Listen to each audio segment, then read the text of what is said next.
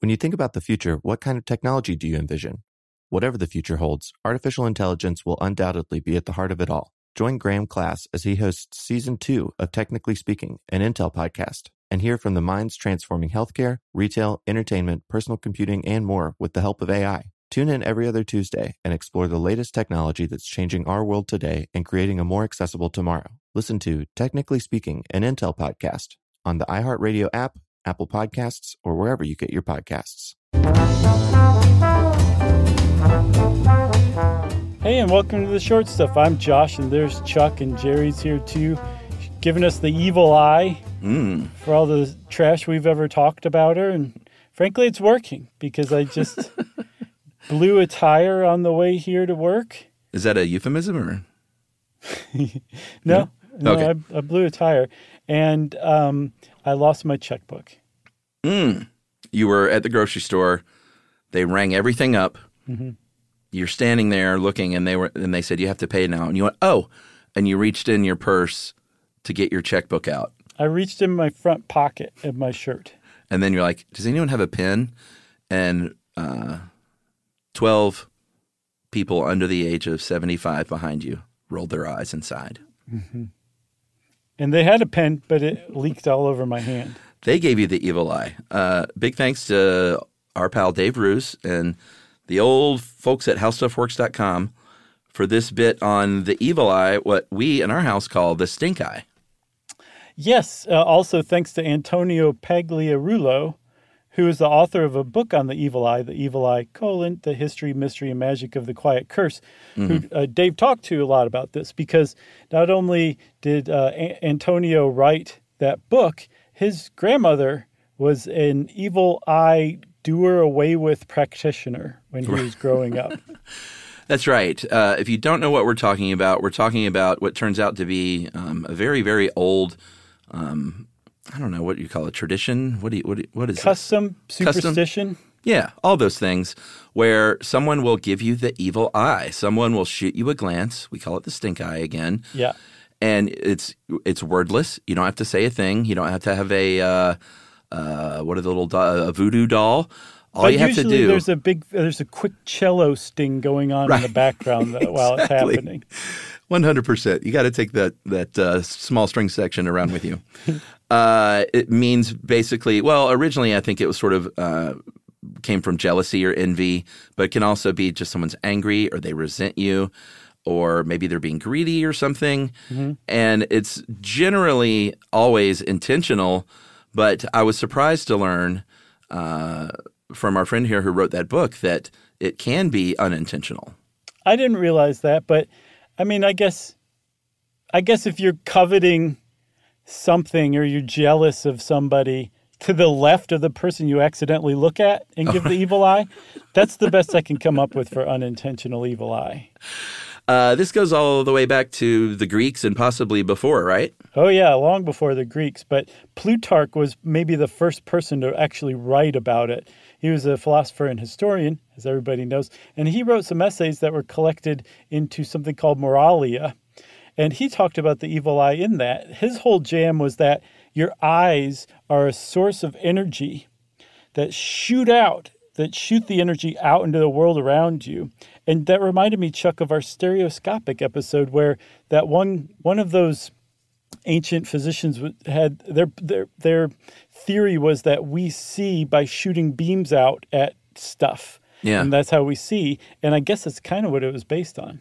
Yeah, totally. Uh, the, the basically the body fills up with that jealousy or rage or whatever, and uh, it clouds the mind, and then the eyeballs are right there in front of the mind to sort of uh, display for the world whatever the mind is thinking, and in this case, it's evil. Yeah. And it goes pew pew pew and you shoot the evil eye out of your eyes. That was Plutarch's take, and apparently that was the popular take of it.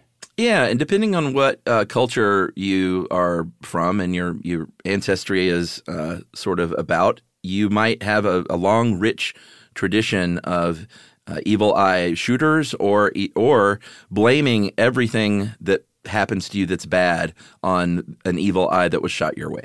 Yeah, because it's not just stuff that happens to you directly, like an injury or an illness.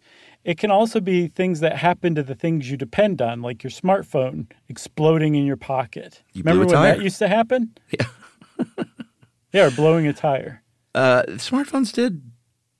They didn't catch on fire, right? Am I making that up? There were like mild explosions with some, right. I want to say an Android at some point in time. Yeah. Blowing up in people's pockets. And everyone's like, "Oh boy, remember when that was a thing?" Yeah. And now they're right back in our pockets again. Back in the aughts. Yeah, everybody's like, I don't care. I love smartphones so much, I'll just take the risk. That's right. Uh, so back to uh, Antonio, who wrote the book uh, "The Evil Eye." Uh, he is um, Catholic and Italian, and he said, "You know, we don't even have like baby showers over here.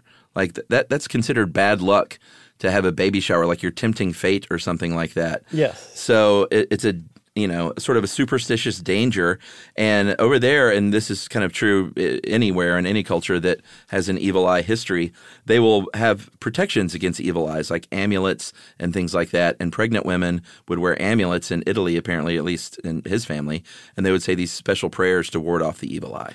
Yeah, and the reason why having something um, like a baby shower would tempt fate and, and maybe attract an evil eye is that it could be taken as like a boast or something. And Right. boasting can generate envy or jealousy, and envy or jealousy can shoot out of your eyes as the evil eye, and then your smartphone blows up in your hand during the Yeah. baby shower. Yeah, look at me, I made a human. And in particular, babies, children, pregnant women, and animals are the most vulnerable to the evil eye, although it can happen to anybody. Um, but there's different traditions and customs for protecting against the evil eye, depending on where you are in the world. Like you said, in Turkey, um, when you are a newborn baby, you're going to get what's called a nazar, which is a dark blue circle with a white circle inside it and a dark blue circle inside the white circle. And it's meant to be an eye. And Chuck, I say we take a break and we'll come back and tell everybody whose eye it is after this. Ooh.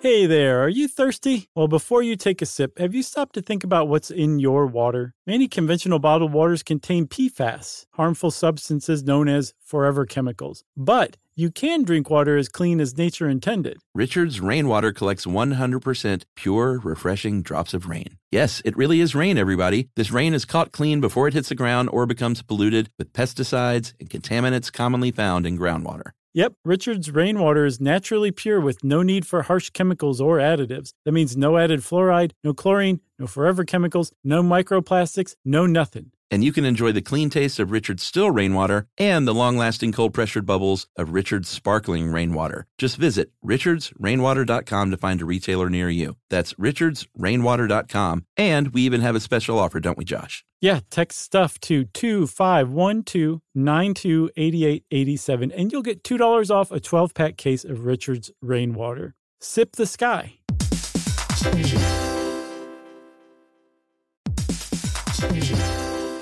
Hey, everybody, we're here to tell you about Viator, a tool that you can use to plan and book travel experiences around the world. That's right. The Viator app and website make it easy to explore 300,000 plus travel experiences so you can discover what's out there no matter where you're traveling or what you're interested in. Yep, Viator can help you plan better travel experiences. 300,000 plus travel experiences to choose from means you can plan something that everyone you're traveling with will enjoy. That's right. You can also enjoy real traveler reviews to get insider information from people who've already been on the experience that you're considering. Plus, you get free cancellation that helps you plan for the unexpected. Yeah, and Viator offers 24 7 customer service, so you know you'll get support at any hour if things aren't going as planned. So download the Viator app now and use code Viator10 for 10% off your first booking in the app. Find the perfect travel experiences for you. Do more with Viator.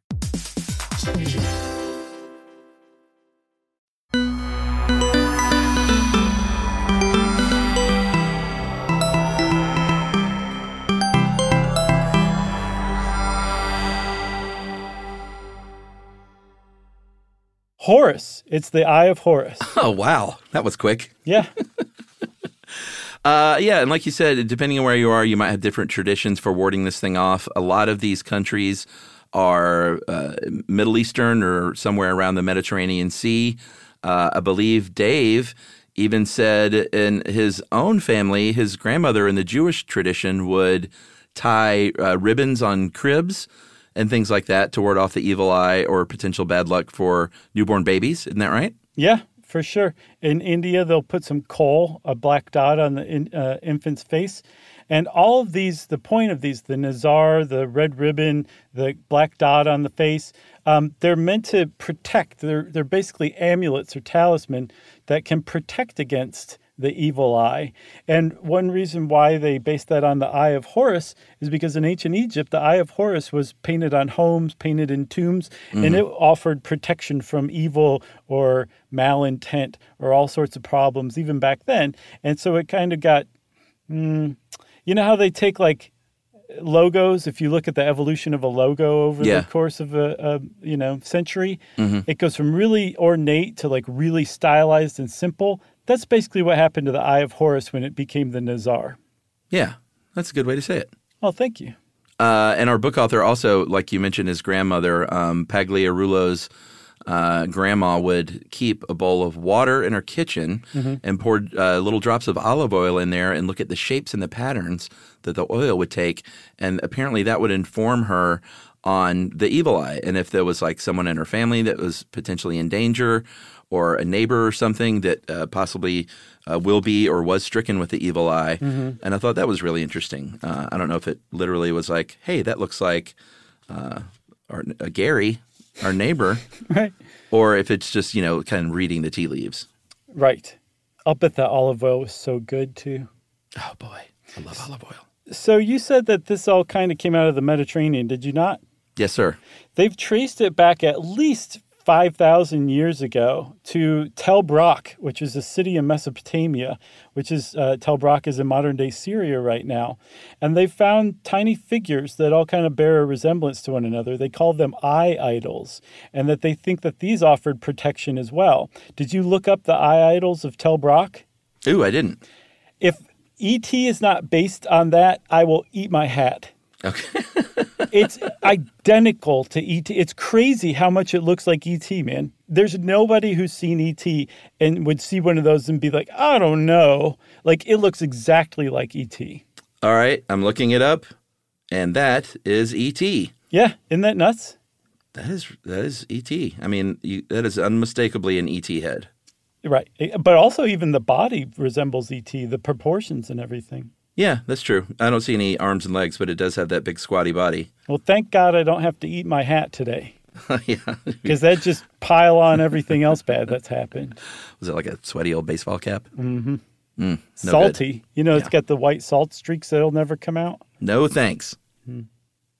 So uh, I guess that's about it, huh? For for yeah. the evil eye. I got nothing else. Yeah, there's all sorts of amulets and talisman you can use to protect yourself. If you feel like somebody gave you the evil eye, you can also say, "Please don't look at me like that anymore. I don't know what's wrong with you." that will also dispel the magic too. That's right. Chuck said that's right, everybody. So that means short stuff is out. Stuff You Should Know is a production of iHeartRadio. For more podcasts from iHeartRadio, visit the iHeartRadio app, Apple Podcasts, or wherever you listen to your favorite shows.